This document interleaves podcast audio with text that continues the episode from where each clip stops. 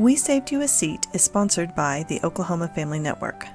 Oklahoma Family Network focuses on supporting families of children and youth with special health care needs and disabilities, as well as families who have children with a mental health or behavioral health diagnosis.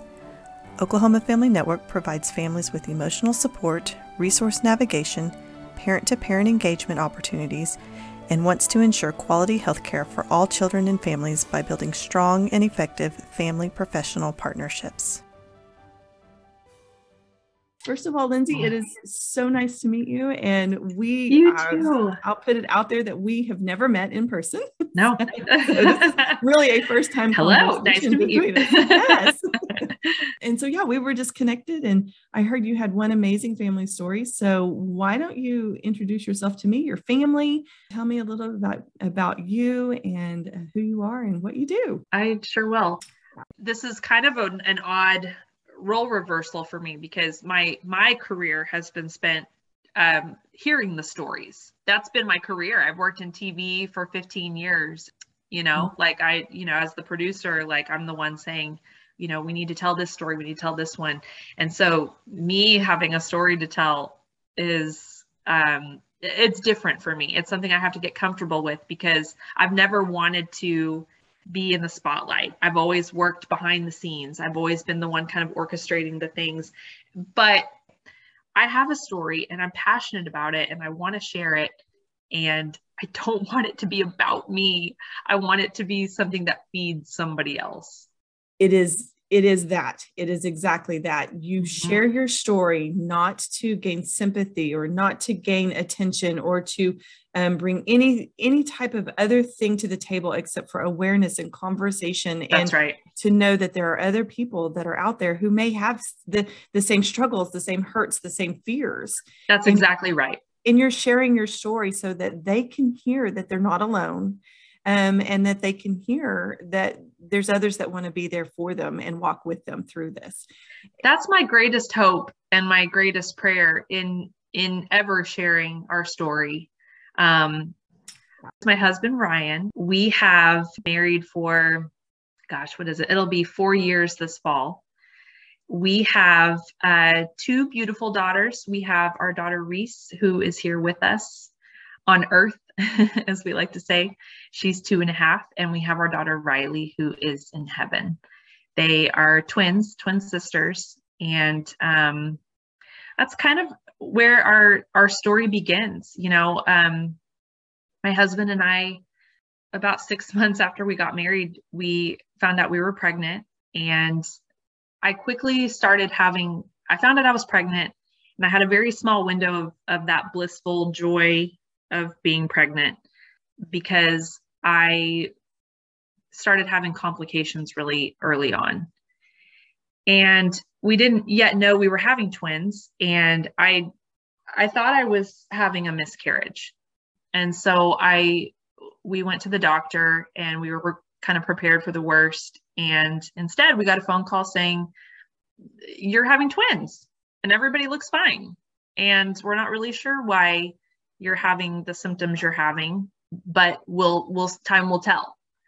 And so, and I don't, I don't want to be um, too graphic about it. I, I was experiencing bleeding. I was having, um, a, they called it a hematoma. So it could have been, you know, caused by just the implantation. They, sometimes when you first get pregnant, you have implantation bleeding. And sometimes when you have twins, that could even be a little bit more. And so it truly was just a matter of um, everybody, both babies look good.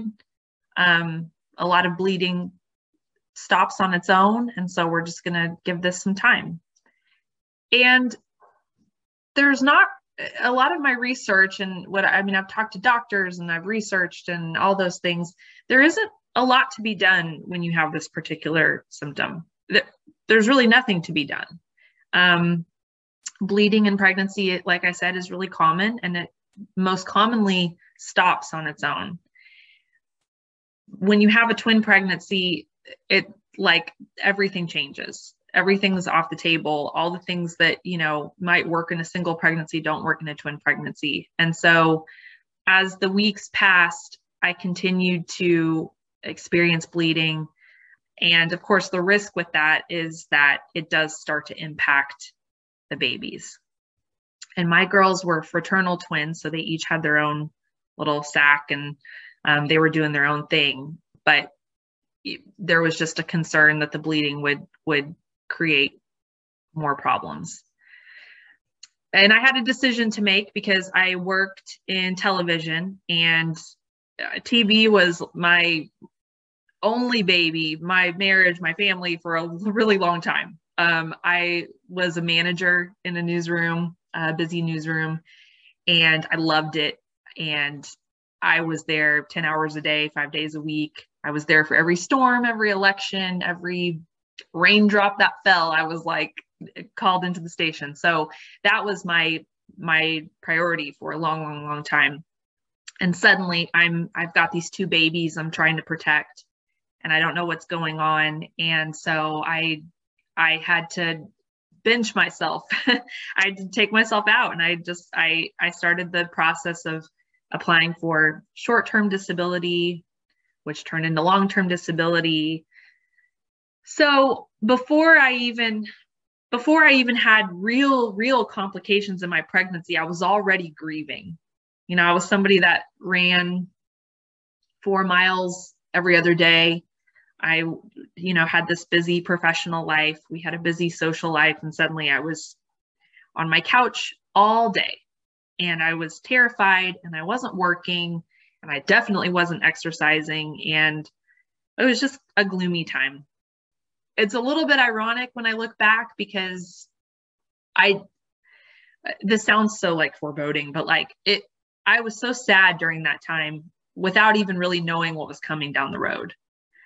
But it, I think it just speaks to like the different layers of grief you can experience. And when you experience a difficult pregnancy, you grieve a lot of things. You grieve the, the normalcy of just being out in cute clothes and pregnancy clothes, and just all the things that come with like a normal pregnancy. I just didn't have. And I, and, and then to boot, all the things that filled my cup and gave me joy in my career and exercise and going on a date night with my husband, and all those things were just zapped away. And so, but in my, I knew in my head and my heart that it was worth it. I would do anything to keep these, these babies safe, um, and to keep them growing.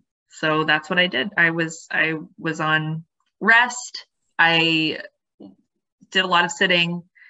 Um, around fourteen weeks, my water broke with our daughter, Riley.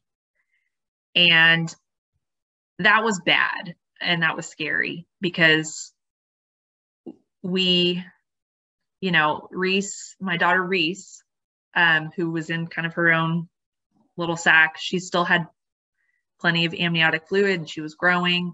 And then you had Riley, who had no fluid, and it was a really stressful time. And again, the only, there's nothing to do. I was told to drink as much water as humanly possible to help maybe try to generate some of that fluid.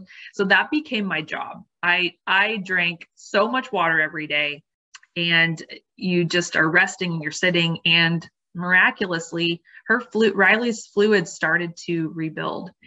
And every time I'd go in for an ultrasound, she showed growth. She was, she was growing. Um, so we had, oh, we were holding on to so much hope. we, we were just so hopeful that she was just gonna, gonna keep growing exactly as she had. Um, so at fourteen weeks, you, you knew your water had broke. I mean, it, was that something you knew immediately happened, or no? Was- and I, I felt so clueless because so much was happening with my body, with the, with the bleeding I was experiencing. So I, I didn't really understand that it was some, I knew, I knew something had happened, but I didn't understand the extent of it. I did not have this moment of like, my water broke. And so we went into the doctor, and, you know, they, I remember our uh, maternal fetal medicine specialist, her technician did the ultrasound, and we would always meet with her at the end in her office. She's incredible. And I remember the technician leaving, and the doctor came into the room, and I remember my heart just sank. like, oh, she's not supposed to come in here. This isn't how this appointment goes. And she just, she said, your water broke with Riley. She doesn't have any fluid. It was really a, a matter of time, of giving it time to see what would happen with her. And prior to twenty-four weeks in a pregnancy, um, you know, there's not, there really isn't much to be done. You can, you know, they're viable. They, you know, I, I've heard of babies being born even earlier than that, but I know at twenty-four weeks is when there's really that marker of viability. And so we were really, this was early on, and we were at a point where we didn't know how this was going to go. And it was so stressful because anything that happened to one would happen to the other. I had these two babies, and I just was sick about it because you just think, oh my gosh, like I, I felt like a ticking time bomb every day.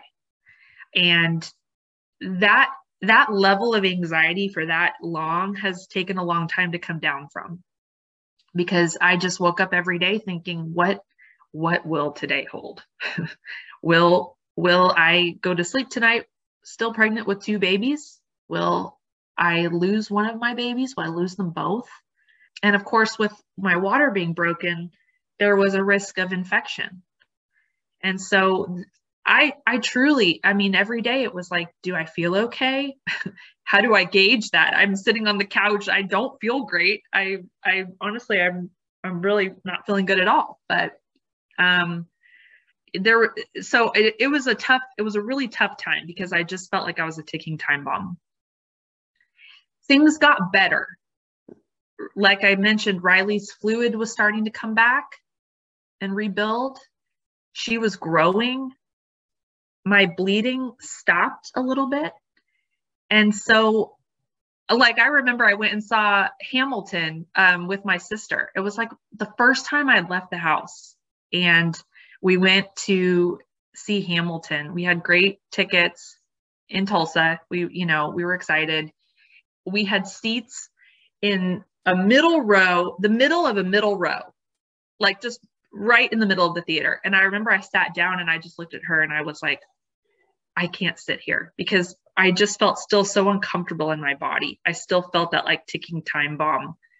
How would I get out of this row if I needed to? Was was that more of like a anxiety, the the anxiousness of the whole weight of it all, or was that truly a physical Um, ailment, like I can't sit here because I'm so uncomfortable?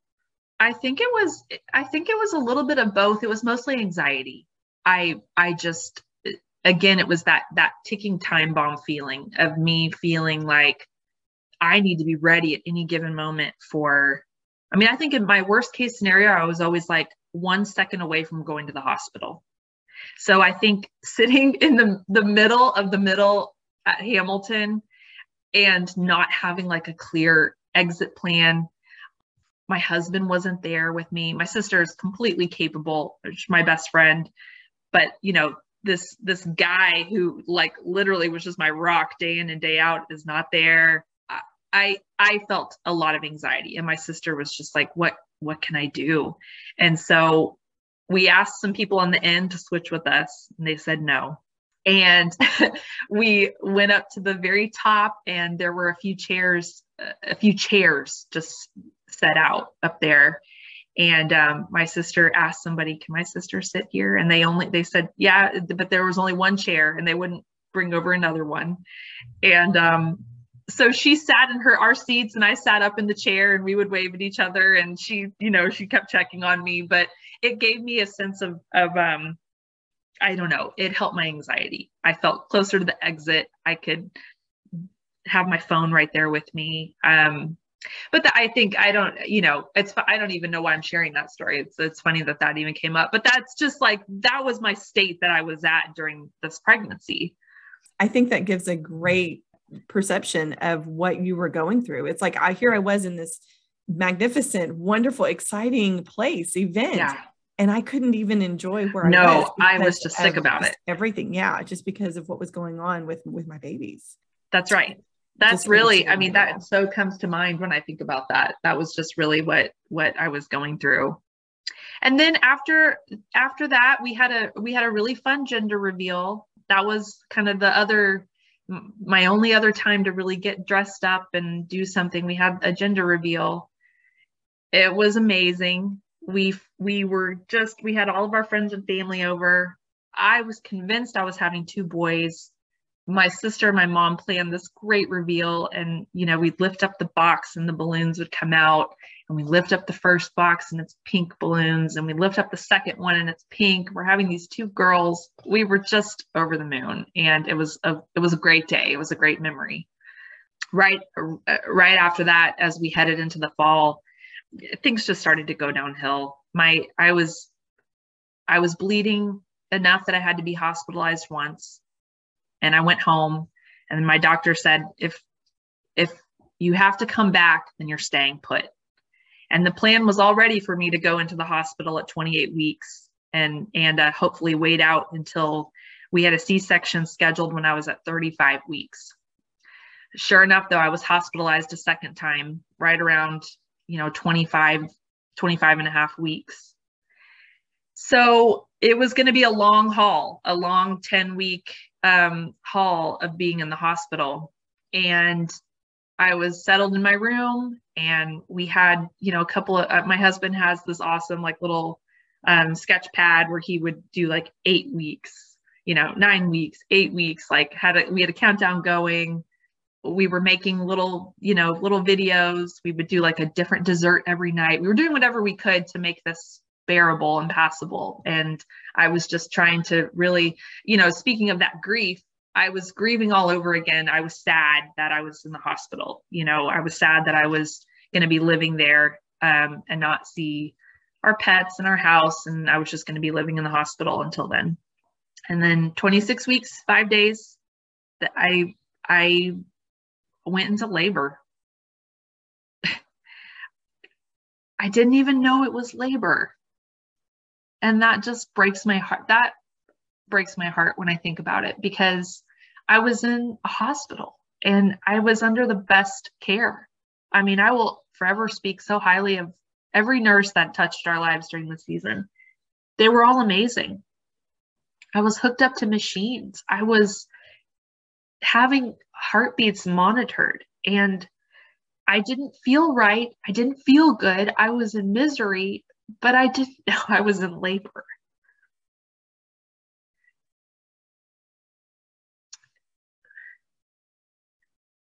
So uh, that just, it was terrible. And finally, I knew I was in labor. The nurse, I, I woke up Ryan. The nurses came right. It was all in the middle of the night, you know, so it's like the worst time. It's like the, the one period of time they're trying to let you sleep, and you know, no, somebody's not just right, hovering right over you. They, they rushed me to labor and delivery. It was, it was go time. I remember um, about two days before I gave birth, I had a, a port in my arm in the hospital. That's just standard. And they, they, you know, want to give you, you know, medication and all of those things. We had taken it out because I was fine. I, you know, I was there in the hospital, and I remember being rushed to labor and delivery, and everybody looking for my port, and then the realization that I didn't have one. And I remember, like, I, you know, I have very like sporadic little bursts of memory in that morning, but I remember thinking, whatever I'm about to endure, I'm going to be very sober. I'm not going to have any medication. They're not going to be able to get it to me fast enough. And we headed right in, and that started our, our delivery. I gave birth. I didn't know who I was giving birth to. I gave birth vaginally breech. It, it was terrible. Um, And then I was quickly moved over to a table for a C section to give birth to the second baby. And again, at this point, I had no clue who was who I was giving birth to at what point. Um, I had a C section. I remember the doctor performing my C-section said, "Hello, beautiful," when they saw the baby. Ryan and I always remember that. That was a, that was like a special moment in like the midst of just darkness. And our amazing N I C U doctor, we will be forever blessed that our doctor, uh, the way it works at our particular hospital, the doc, the N I C U doctor who's on call that night is just, uh, they're, you know, they're the ones there, they're the ones receiving your baby. That's your doctor from that point on. And we are people of faith, and that was such a God thing that that doctor was our doctor, because she, I guess I should say it like this, since I, I watched firsthand how she cared for Reese, our daughter who survived, our daughter who went to the N I C U. I watched how she saved her life that morning and how she cared for her for the seventy days we were in the N I C U. And the, I mean, the, just the extent of love and care that she poured into Reese. And it's given me great comfort to know that she also received Riley that morning and made that determination that um, Riley just, what her, and what had happened was her lungs were not nearly as developed as Reese's, because she had lost all that fluid earlier on in my pregnancy. And um, she, she could not survive it, the early birth. And I have a lot of comfort thinking that our doctor gave both my girls the best she had. I know that, that Riley had every shot at making it in that doctor's hands. And it just, it wasn't meant to be. Those doctors are pretty special. Oh. And, uh, yeah. And when they receive um, multiples, you know, when you know that, that this doctor's working with both daughters, you know, both girls. Yeah. Um, it, it truly, it almost gives them cause to fight equally for both. You know, they want yeah. them, they want them to survive together and, and grow up together and, and be strong together. And so you're right. I, I know I've seen that in a lot of, um, a lot of situations where they will do everything they can to give those, you know, those two sets of multiples or twins, um, opportunities to grow and, and, and survive and be together. Once you delivered, did you realize it was Riley or Reese that came first and second? Who was delivered, C-section versus um, yeah. vaginal breech? My, my O B at this point had been obviously called in. Um, she arrived in time for my C-section. So she, I remember, um, our N I C U doctor, who obviously just knew that she had received two babies, she said, um, baby A didn't make it, because that was the, that was the first, um, the baby I gave birth to first didn't make it. And my O B very quickly said, that was actually baby B. That was Riley that didn't make it. And, um, Reese, who we did, we delivered via C-section, and just from the way that they can see all of that, she said, this is baby A, and she, she made it. And so, um, it, it was just, I often think about this. Riley was our baby B. Riley is our angel baby, and she was way up high. I was carrying her way up high, as, as it usually is with baby. That's how they name them, baby A and B. And A was low. At some point that night that I went into labor, they switched places. I, I think, I think in a way, Riley was saving Reese.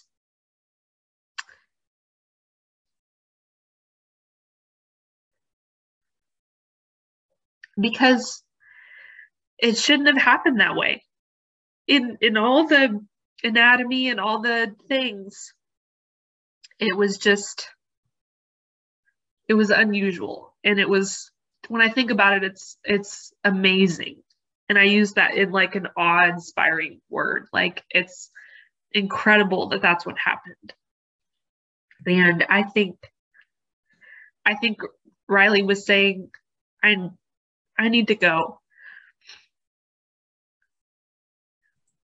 I'm going to give you a, a stronger fighting chance um, yeah. to, to make this, make yep. this work. Yep. And, and I'm going to give you your time. So whew. I think that's what happened. Wow. And, um, so yeah, that's when we learned who, who was who, and we kind of wrapped our heads around everything. And, you know, that just launched us into this, the whole next chapter. The pregnancy was over. It was time to just, you know, um, Ryan and I tag teamed really well. I was given, we all were, we were given the, the privilege of holding Riley for as long as we could. She officially passed away three hours after I gave birth. Um, and we were just able to love on her and hold her. We had pictures taken with her that I've never been able to look at. I don't know that I ever will. They're in a safe spot. Um, we had her baptized. We had some really just heartbreakingly special moments. Both of our families just swarmed us and surrounded us with love. Um, lots of our family members had a chance to hold her and love on her as well. Um, you know, the the gift of other grieving parents out there. We had a cooling crib. We had that opportunity to keep her in our room until we were ready to physically let her go. And that was a blessing. Um, and I've often thought of the parents. I know there's many parents out there who have donated things like that to hospitals. And I just, that, that just resonates so deeply with my heart, because I understand that need to give something to other parents in their lowest moment. I'm thankful for that. And Ryan and I, um, we were, we were true twin parents that day. I, I held Riley for a long time. He had some time with Riley, and then he was in the N I C U, and he was in the N I C U learning everything he could about every nurse. This is my husband to a T. Uh, one of the many things I love about him. He is the, uh, you know, the welcoming committee. So he's up there learning everybody's name, what every machine does. Uh, he knows he, he's getting like the full lockdown of the N I C U.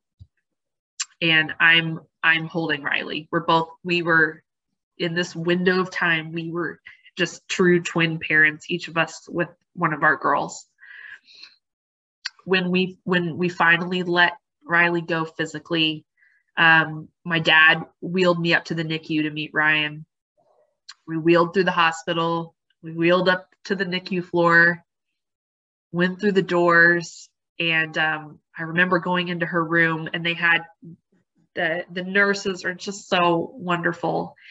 They had little name, Reese's name, already a little craft project. Somebody had like cut out her name and made it like just darling on the, on her hospital or in her room door.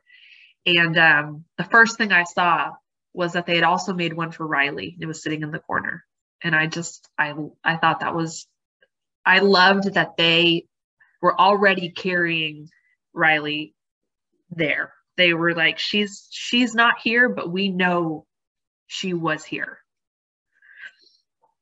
That meant everything to me, that they were, you know, that her name, to see her name and to like feel her presence there, and to know that they knew, they knew.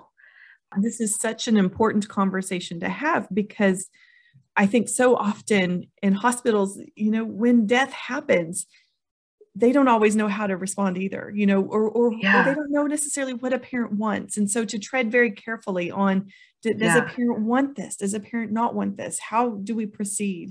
Um, yeah. And so I think, I think this conversation is, is key in, in saying, you know what, I'm a twin mom, I'm a twin yeah. mom, and she is a twin.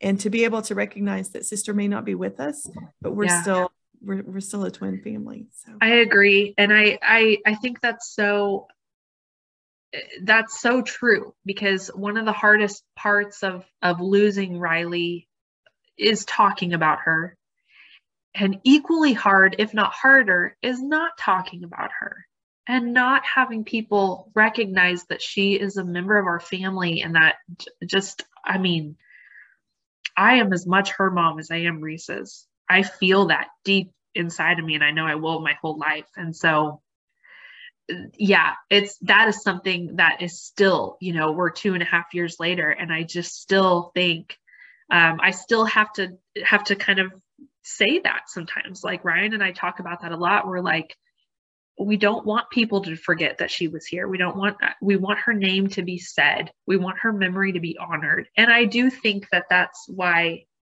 I do want to share our story, is because, is because of that too. Because Reese kicked butt and survived, and because Riley also was just this magical thing that happened to us. And I don't ever want that forgotten.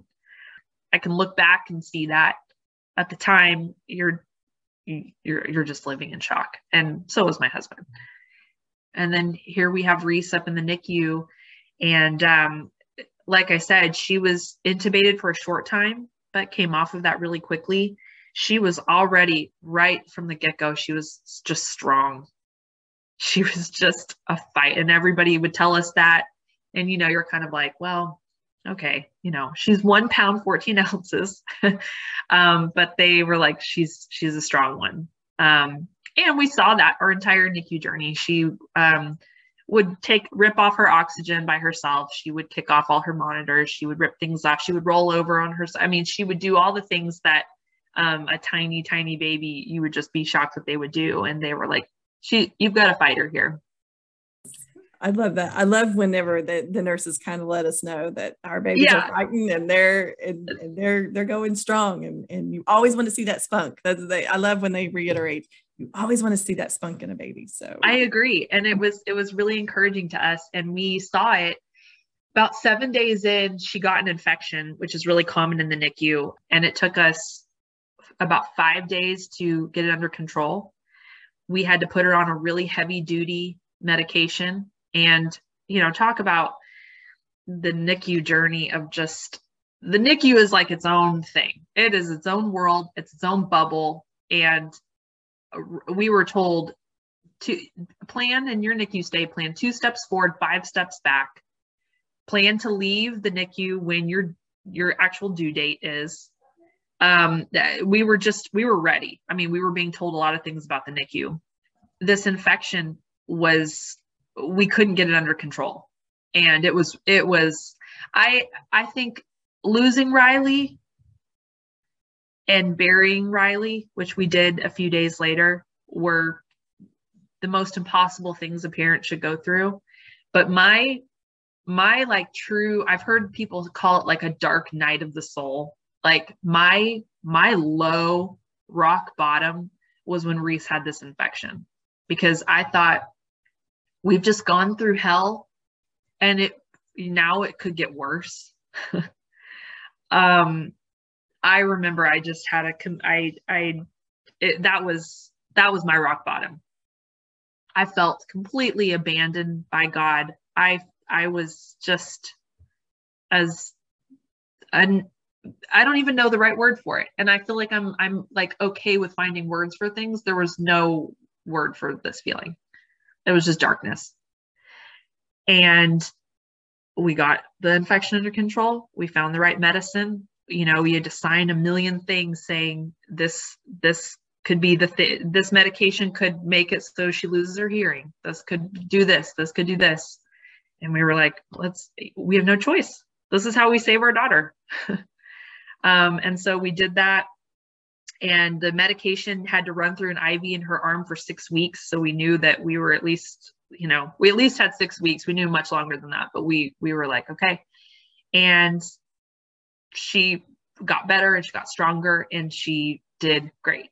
And that's kind of like the crazy part of our, our N I C U journey, our journey is that I know so many, and I've, I've seen this, so many N I C U families where it's just one setback after another. And my heart goes to those families because we did not have that experience. We were dealing with insurmountable grief and trauma and all the things you can.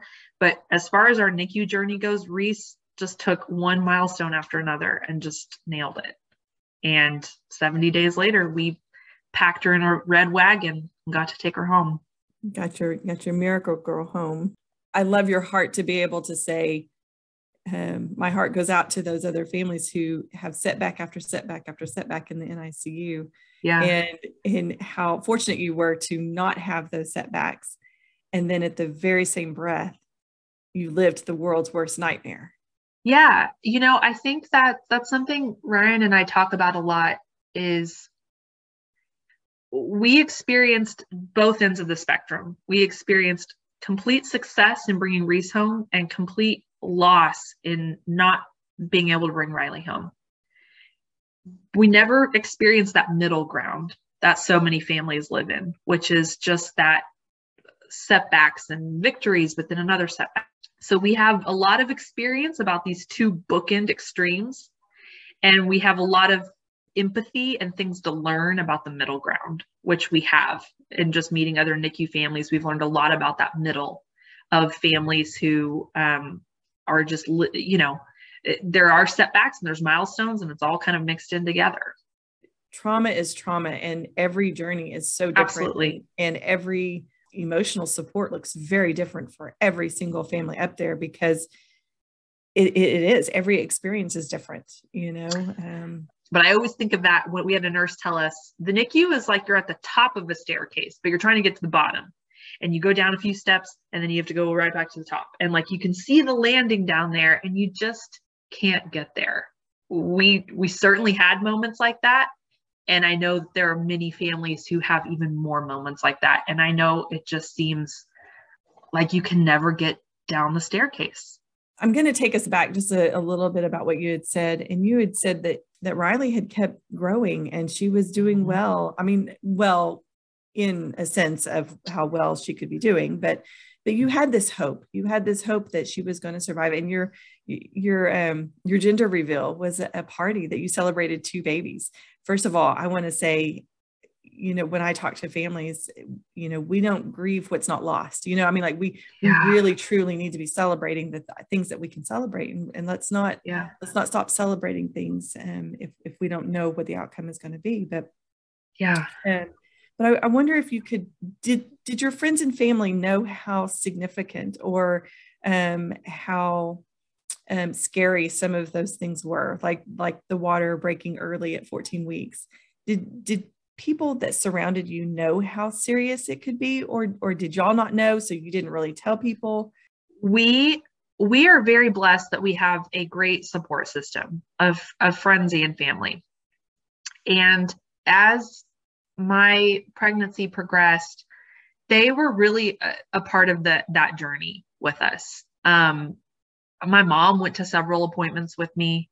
Um, Just to kind of, you know, relieve Ryan in a way. To, I wanted my mom there too. And also just because uh, we were going to the doctor multiple times a week, you know, and so sometimes Ryan would be, you know, at work and my mom would be there. And that was really always special for me too.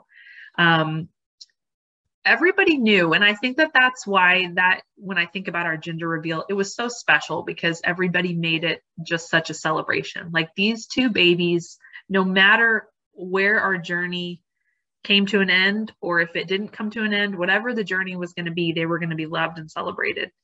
Um, and that meant the world to me. And I remember my, uh, my mom happened to, my mom was in town a lot, obviously she's, she lives out of town, but when I was going through everything, and especially when I was hospitalized, she was, she would come up for a few days, she'd go home for a few days. Like she was really back and forth quite a bit. She happened to be in town when I went into labor, and Ryan called her, you know, she's, so she gets to the hospital, you know, four something in the morning. And one of our nurses who we loved was the one who came out and told her that Riley didn't make it. And my nurses knew my girl, you know, it wasn't a baby A, baby B. They knew my girls by name. They knew exactly who they were. And she told my mom that Riley didn't make it. And hearing my mom tell that story too, about calling my dad, calling my siblings, um, that, uh, that always like is just something that really st- stays on my heart, of how everybody responded. And Ryan's family is here in town. They came to the hospital. His cousin, who's very, very close to, just came immediately. Um, my family was driving and flying, and everybody, you know, my littlest brother was in California on a business trip. We're nine years apart. And it makes me cry to think about he, he instantly got on two airplanes, just booked them as quick as he could to get to Tulsa. Um, he got there that afternoon, just in time to meet Riley. And he, um, I, yeah, he, I remember sitting just alone with my, my little brother, you know, Mikey, um, in my hospital room. And I remember just looking at him and being like, I don't, I don't think somebody can get through this. And him telling me, you know, and just being like, oh yeah, you can get through this, and you will get through this. It's nice when the the kid whose diaper you used to change can like sit there in your hospital room and and really level with you, and and uh, give you a pep talk. Um, so we we everybody loved and continue loves both of our girls. Um, Riley is buried not too far from where we live, and her grave marker even is full of love constantly. My friends leave things there. Um, we decorate it. She, her memory is alive and well for all of us. And she was very much loved through my pregnancy too. And I think, I think that's really important, because everyone, everyone in your life has a choice to make. If, if they're going to love your baby the way that you love them, or if they're going to keep it at arm's distance because they don't know what's going to happen. But they're loving you when they love your baby. And I was fortunate that I didn't have to tell everybody, hey, I want you to love this baby. Everybody did, you know, but sometimes you do have to have those tough conversations of saying, I, we are going to be full in. I want everybody full in. We're going to love this baby. We're going to say her name, because like we've talked about, sometimes people don't know what to do and don't know what to say. Um, so I, I, Ryan and I have both been very blessed. Everybody loved Reese and Riley. Everybody speaks of them. They were loved then, and they were, lo- they are loved now. To know that both girls are loved by your family uh, is just something you can't teach, you can't really educate. And it's just, it's just one of those things that for people to do that and do that well, you've surrounded yourself with really good people. So we're, we're very blessed. I mean, truly, we've, we've got incredible families on both sides. We've got great friends. Uh, we've, we had a really good support system. Coming home with only one of them, I know that that's um, a conversation that is is hard to have um, when you have planned for two. Um, I don't know what your, if you had had your home set up for two, uh, obviously delivering it, you know, going in at twenty-five weeks yeah. into the hospital. We don't always uh, have everything set up at home. Cribs are not assembled and things like that. But um, yeah, but kind of talk to me about maybe some of the things you had planned on for two, and then that realization that, you know what, we're only bringing home one. We did not have a nursery set up. We had started to do some things, but we didn't have a nursery set up. I had a registry that had plenty of twin things on them, and I had definitely started receiving gifts, twin gifts. Um, my family, after I delivered and everybody came, and every, my my immediate family, everybody was in town. Um, while I was still in the hospital, they put together a nursery for me. They assembled the crib and set up all the things, and it was a nursery for Reese. The day I left the hospital is the day we buried Riley. So I was in the hospital for five days, And I literally, we checked out and went straight to the gravesite. And we had her service. And then it was time to go home for the first time. And I was dreading it. And in I walked, and they had planned like a little shower of sorts at our house. And so I went into the nursery and I got to soak it in and see what they had done and see what they did for Reese. And I opened gifts, and it was, it was a really joyful time in what could have just been the worst day of my life. And I was appreciative that they did that. Um, they, all the things that had Riley's name on them, all the things that were twin, my mom took and kept at her house, and some of the things she still has at her house. Um, some of the things over time have just become um, a second item of the thing we love. The thing that we love at our house is now also at Nanny and Papa's house. Um, and some things are tucked away in special memory boxes I have made for Riley. And I, it, I'm at a point now where I can go through those every now and then and look at it and, and see those things and and let it kind of just wash over me. Let it let it be a part of me. Does Reese know about Riley? Yes. Um, she, we've been taking Reese out to the gravesite since she was little. Um, Riley. Of course, you know, I think this is a very classic twin thing to happen. While we were in the hospital, while we were in the N I C U with Reese, we were going through the process of, we had laid Riley to rest, but we were ordering her grave marker, and we were just doing some other things. Terrible things, but things that had to be done. The week that we brought Reese home from the hospital, they laid Riley's marker. It took like six weeks for it to come in. And it happened to be the same week that we took Reese home from the hospital. So it was like these two really, like, here we are bringing Reese home, and now we have this like very like physical, you know, symbol of Riley, her name and her birthday and all these things here. And it was, it was really impactful. And Christmas was two weeks later. And we were up here for Christmas by ourselves, just our family. We were finally home with Reese, and we went and visited Riley with Reese. And that was the first time I had had my girls back side by side like that since the day they were born. And um, we have gone there often since. We have some traditions that we do there, especially holidays. Reese knows the cemetery. She knows Riley is there. Reese has just started to understand the concept of a sister, and I find myself not really talking about how Riley is her sister yet.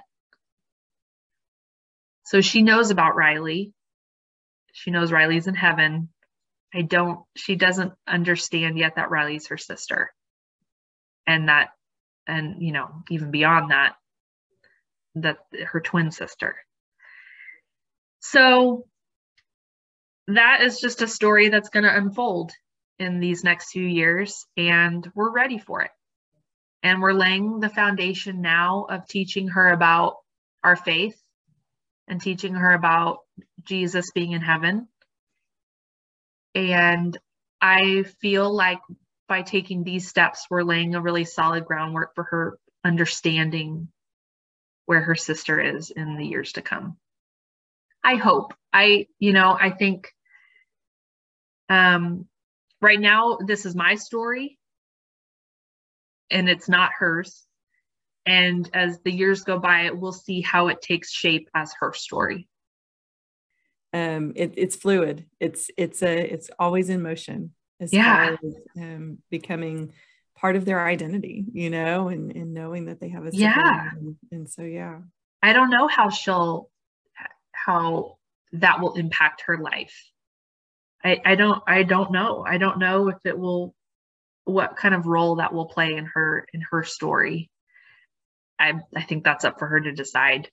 Yeah. Um, but I know how, I mean, obviously I know how it is in our life, in our story, uh, Ryan and I's story. And, you know, we've already kind of done some special things, like on their birthday, we do, we celebrate Riley the day before, and we go out there and um, we get a really pretty flower arrangement. Um, it's great. There's a local flower shop that for the last um, two years I've ordered from. And this last year when I called to order the flower arrangement, you know, you kind of get ready to like, they don't, they're not going to remember me. I'm going to have to explain what I want and all this stuff. And the second I called and I said, you know, last year, and they were like, we remember. What do you want? Let's do it again.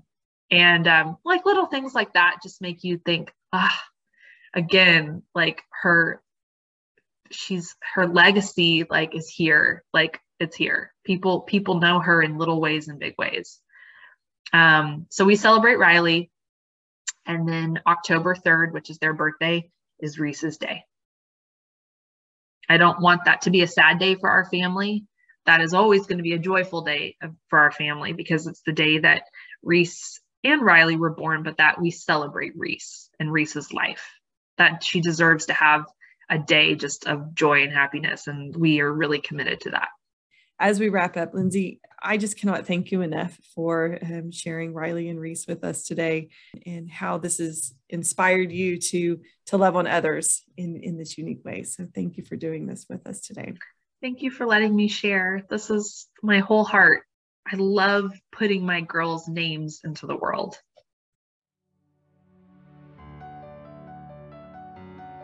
Thank you for listening to this episode of We Saved You a Seat. Oklahoma Family Network promotes family-centered care and provides tools so families can make informed decisions, advocate for improved services, build connections among families, and serve as a trusted resource in health care of children and young adults. If you would like to become a supporting family or get in touch with another family, please contact Oklahoma Family Network at oklahoma family network dot org or by calling four oh five, two seven one, five oh seven two.